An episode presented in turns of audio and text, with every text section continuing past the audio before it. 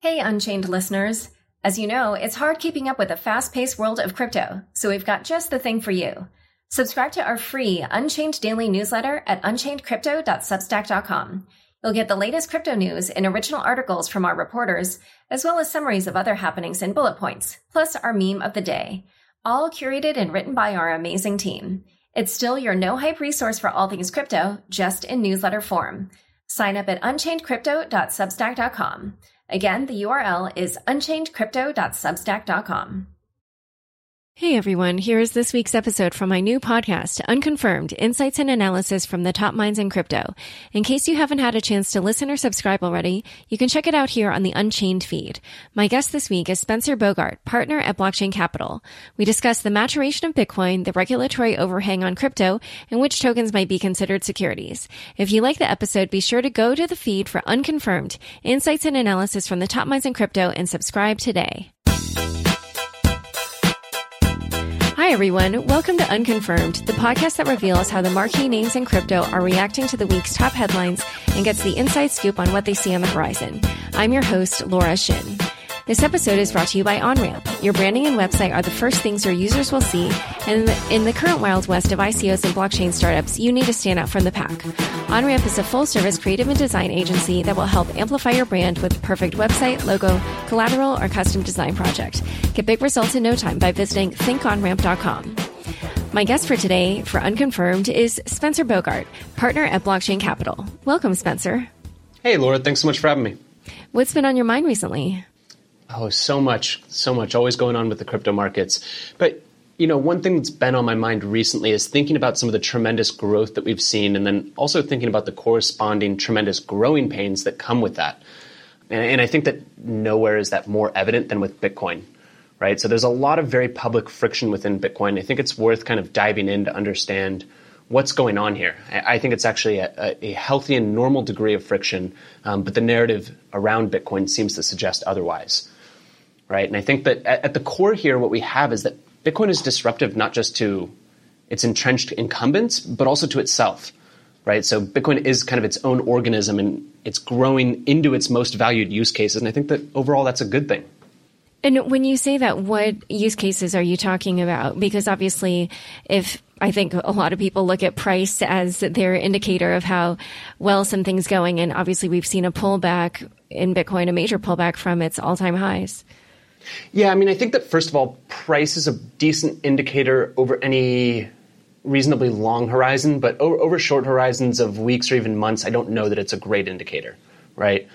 But in general, I think that as we see a network grow from a total value of a million dollars to something that's worth 150 billion, we should expect that there are going to be significant growing pains. And I think, again, a lot of it is that we have mental models revolved around kind of traditional businesses, and those mental models don't necessarily jive with what we see in crypto markets right? So I think that as Bitcoin has grown from being a really tiny network into a $150 billion network, it's outgrown some of its original developers, some of its use cases, some of its companies. And, and along there, at every point, there's considerable friction, right? So, you know, to take a step back here, you know, Bitcoin has outgrown some of its original heavy contributors, kind of like Gavin Andresen and, and Jeff Garzik, who contributed heavily to Bitcoin's code base in, in the early days. And I have nothing but respect for both of those people. They were the right people at the right time to be working on Bitcoin. But since then, Bitcoin's gotten a lot bigger and it's brought in a lot more talent into the space, right? And so, in at least some senses, it has upskilled its contributors. And, you know, that's not totally dissimilar from a traditional company. And this is what I'm talking about when I say our mental models for evaluating traditional businesses right? This kind of growth is not necessarily dissimilar from a traditional company, which oftentimes a startup will outgrow their founding team, right? Their founding CEO and CTO are often replaced when the company reaches a certain level of growth and traction. But the difference is that in those circumstances, those breaks tend to be very, very clean, right? They're decided and agreed upon behind closed doors and they happen gracefully.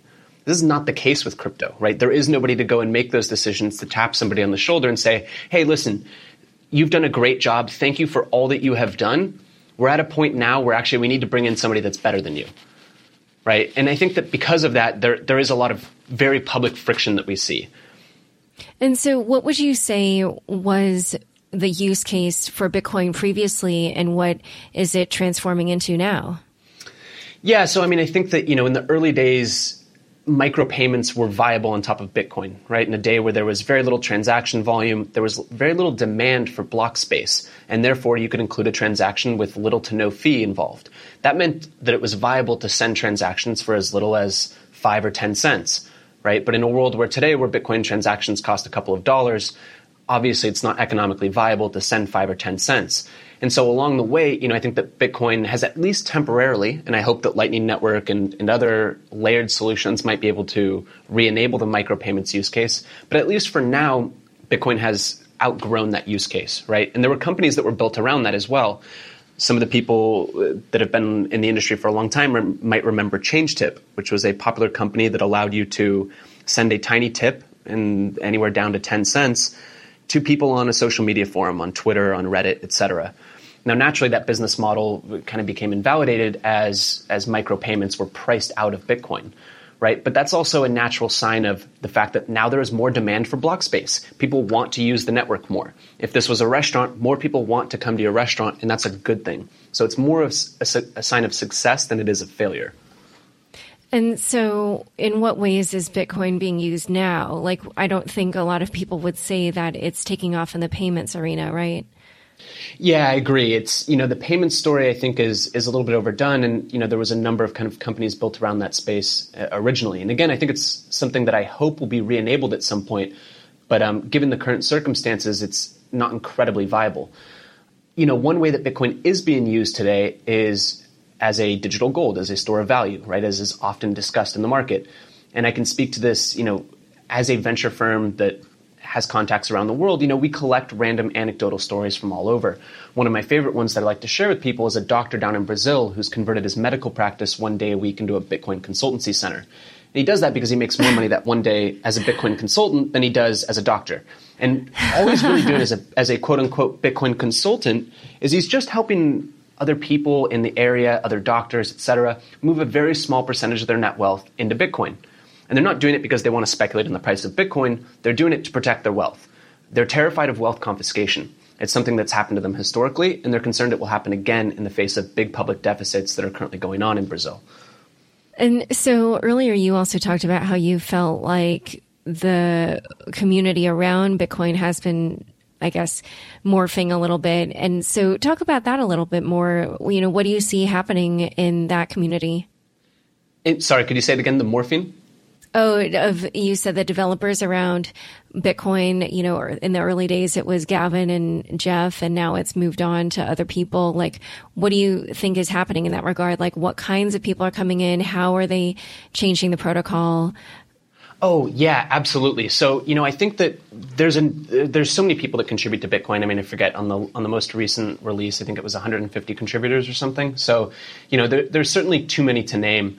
But I think overall the development focus for Bitcoin is on something that I think is very, very healthy. And this is on, on win win wins. And when I say win win win, I'm thinking of efficiency, functionality, and privacy. Right? And so mostly I feel that Bitcoin protocol development evolves in a way where we'd like to add additional functionality without compromising on efficiency. Right? or we'd like to add additional privacy without compromising on efficiency. And now historically that's been a trade-off, right? So it's very hard to find things that do improve functionality without adversely affecting efficiency. So without talking on such a high level, maybe to talk more specifics, right? Monero optimized for privacy, and that came at a cost, right? And you know anybody that works within the Monero community will tell you this, right? Like it, it's incredible. We added something fantastic that gives you a lot more privacy by interacting with Monero than with Bitcoin. But the adverse effect of that is in terms of efficiency, that now transaction sizes are considerably larger than they are a, standard Bitcoin transaction, right?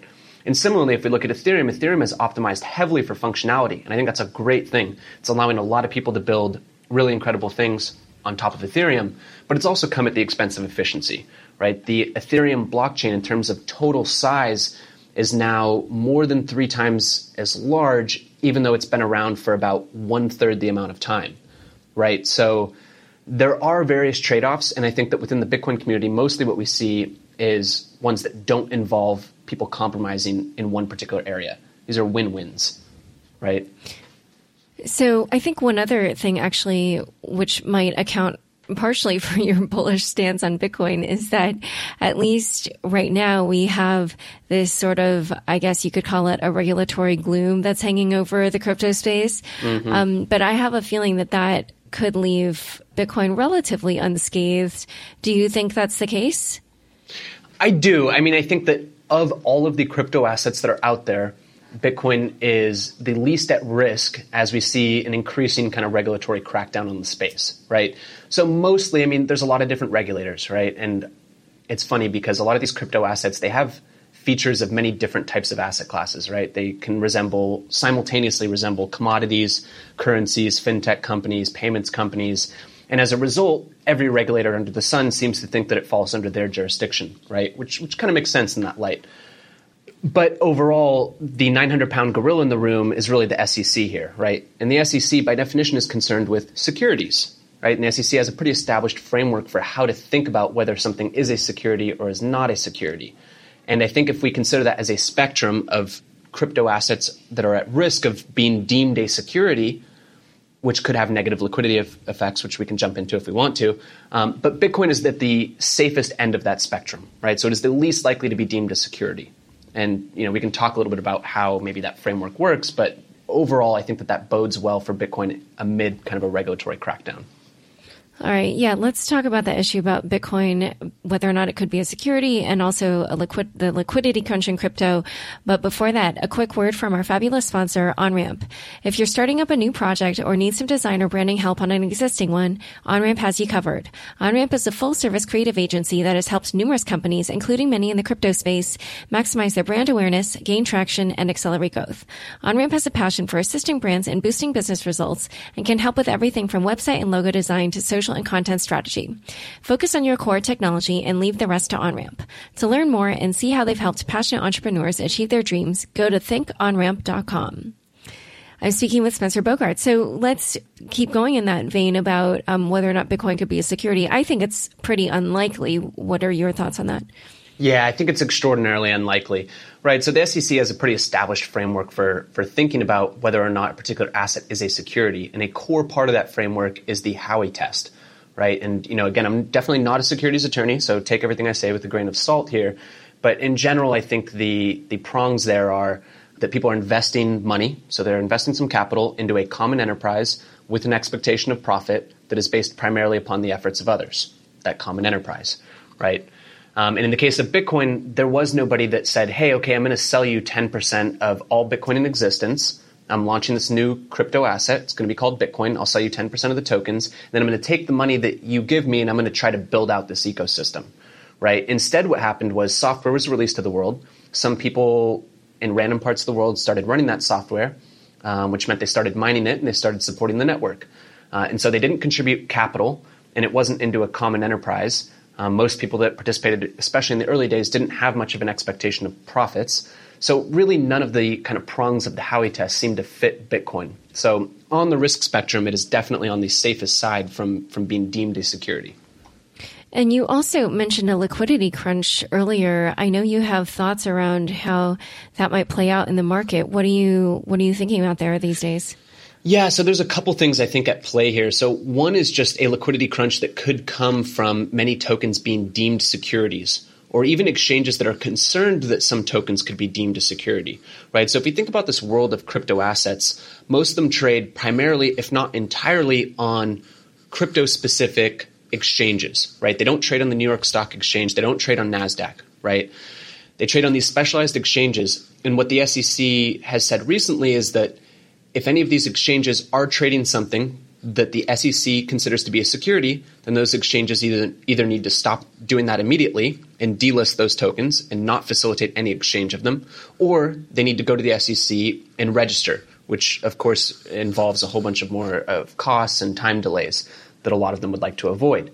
So if we think about this kind of regulatory crackdown, there could be a liquidity crunch on a lot of tokens if it's if a concern rises that they exchanges will delist those tokens because that would mean that anybody that's participating in that market has nowhere to exchange them, or at least not efficiently.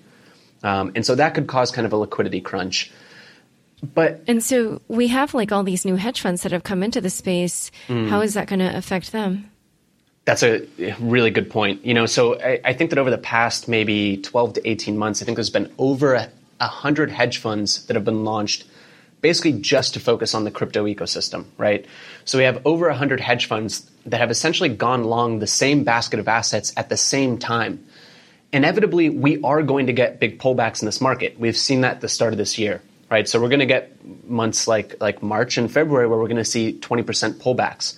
And my sense is that the LPs, the limited partners that invest into these hedge funds, don't have the stomach to see when they get their monthly return that says, you know, your fund is down 20%, I don't think they have the the stomach to tolerate that, right? So I think that what they're going to do is they're going to redeem from those funds, which means they call up the hedge fund, they say, "Hey, send me back my money." In order to do that, because the hedge fund is fully invested in these assets, it must sell some of the assets that it holds, right? And so they, even if they don't necessarily want to sell at current prices, they are forced sellers, right? And that drives price down further. And so I think that what, what could happen is, again, after these first rocky couple months of the year that we've seen, I think that some of the LPs in these funds are going to be redeeming. It causes the hedge funds to be forced sellers, which drives price down even further, and again has kind of a, a vicious cycle involved with it. So this sort of leads me to believe that you right now maybe are somewhat bullish on Bitcoin, but somewhat bearish on the rest of the market. Is that a correct it all depends on time horizon, right? So that's always the caveat here in the rub. But um, you know, I'm super bullish on the entire asset class over any reasonably long period of time. Um, that includes the tokens. That includes most of what we see out there. But you know, over a short term, I do expect that there could be some rough waters ahead. And if so, I think that you know, the thing that's going to be least affected is going to be the the large cap assets and the ones that are least likely to be deemed securities and are the most decentralized. So that basically leads us to Bitcoin. Now, that's not to say that Bitcoin won't be affected by this, right? I mean, the market, the crypto market, kind of trades as a unit. Um, so, you know, in a broad based pullback, I would expect Bitcoin to also pull back.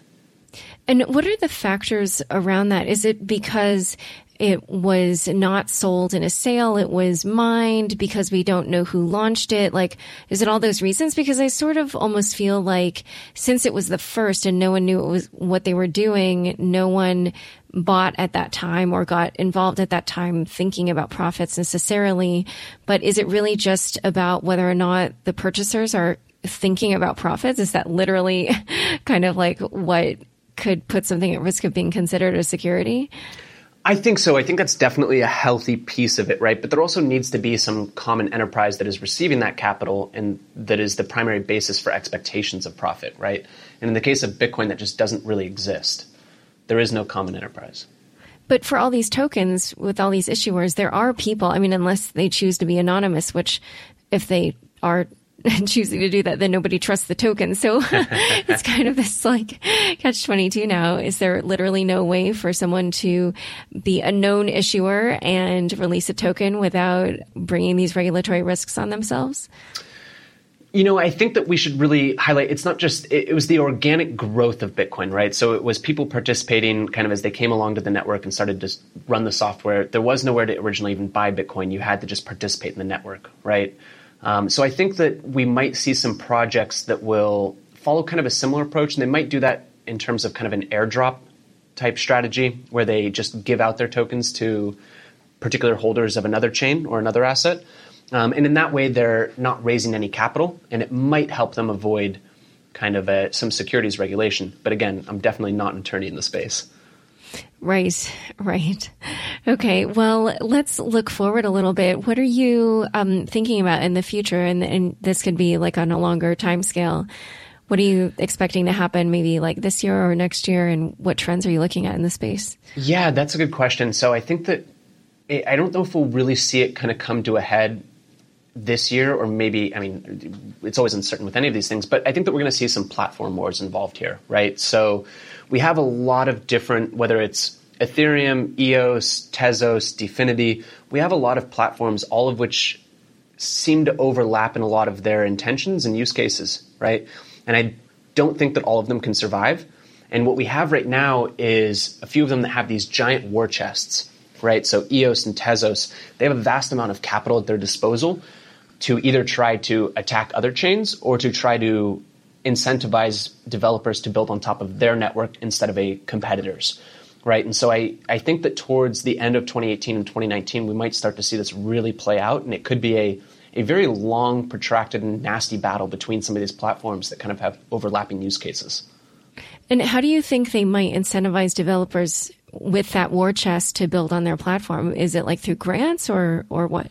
I think so. I you know it kind of remains to be seen, but so far you know you've seen some subtle examples of people coming along and saying eh, you know essentially doing the venture investment from maybe capital that was raised or helping give them a grant to develop on top of it, um, which you know. Th- those two could look very, very similar a grant to somebody or an investment in their company that they're building on top of your network, right? But I think that largely it's going to involve financial incentives to come in and build on top of them.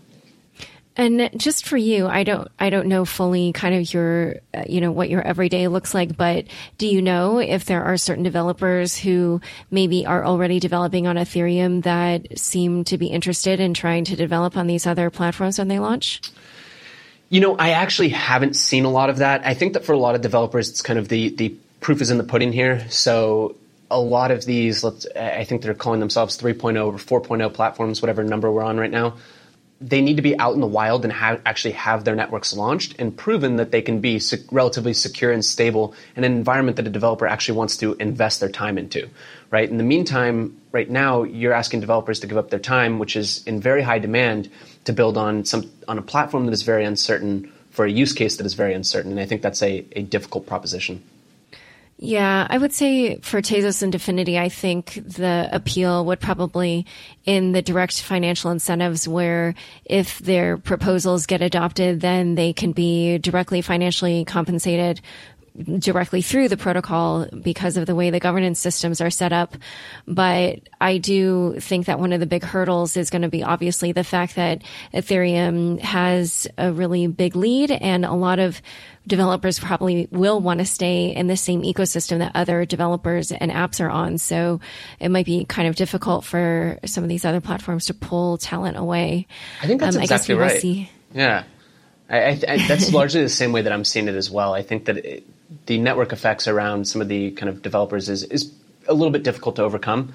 Um, that doesn't mean that you, you know, when you have a multi-billion dollar war chest or a hundred million dollar war chest, you know, you, you, might be able to get that kind of movement. You might be able to, to break the ice there. Yeah, and it's such early days that um, I'm sure you know, it's like you can look back at the early days of the internet and be like, oh, Yahoo, that was the clear leader or Excite or Lycos or whatever. So right. I'm sure three years from now or whatever, we're going to, five years, 10 years, whatever, whatever the time scale is, we're going to be like, what were we thinking? Um, but anyway, well, thank you so much for coming on the show. It's been great having you. Thanks so much for having me, Laura. Thanks for joining us today. To learn more about the topics we discussed, be sure to check out the links in the show notes of your podcast episode.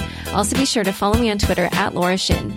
New episodes of Unconfirmed come out every Friday. If you haven't already, rate, review, and subscribe on Apple Podcasts. If you like this episode, share it with your friends on Facebook, Twitter, or LinkedIn. Unconfirmed is produced by me, Laura Shin, with help from Elaine Zelby and Fractal Recording. Thanks for listening.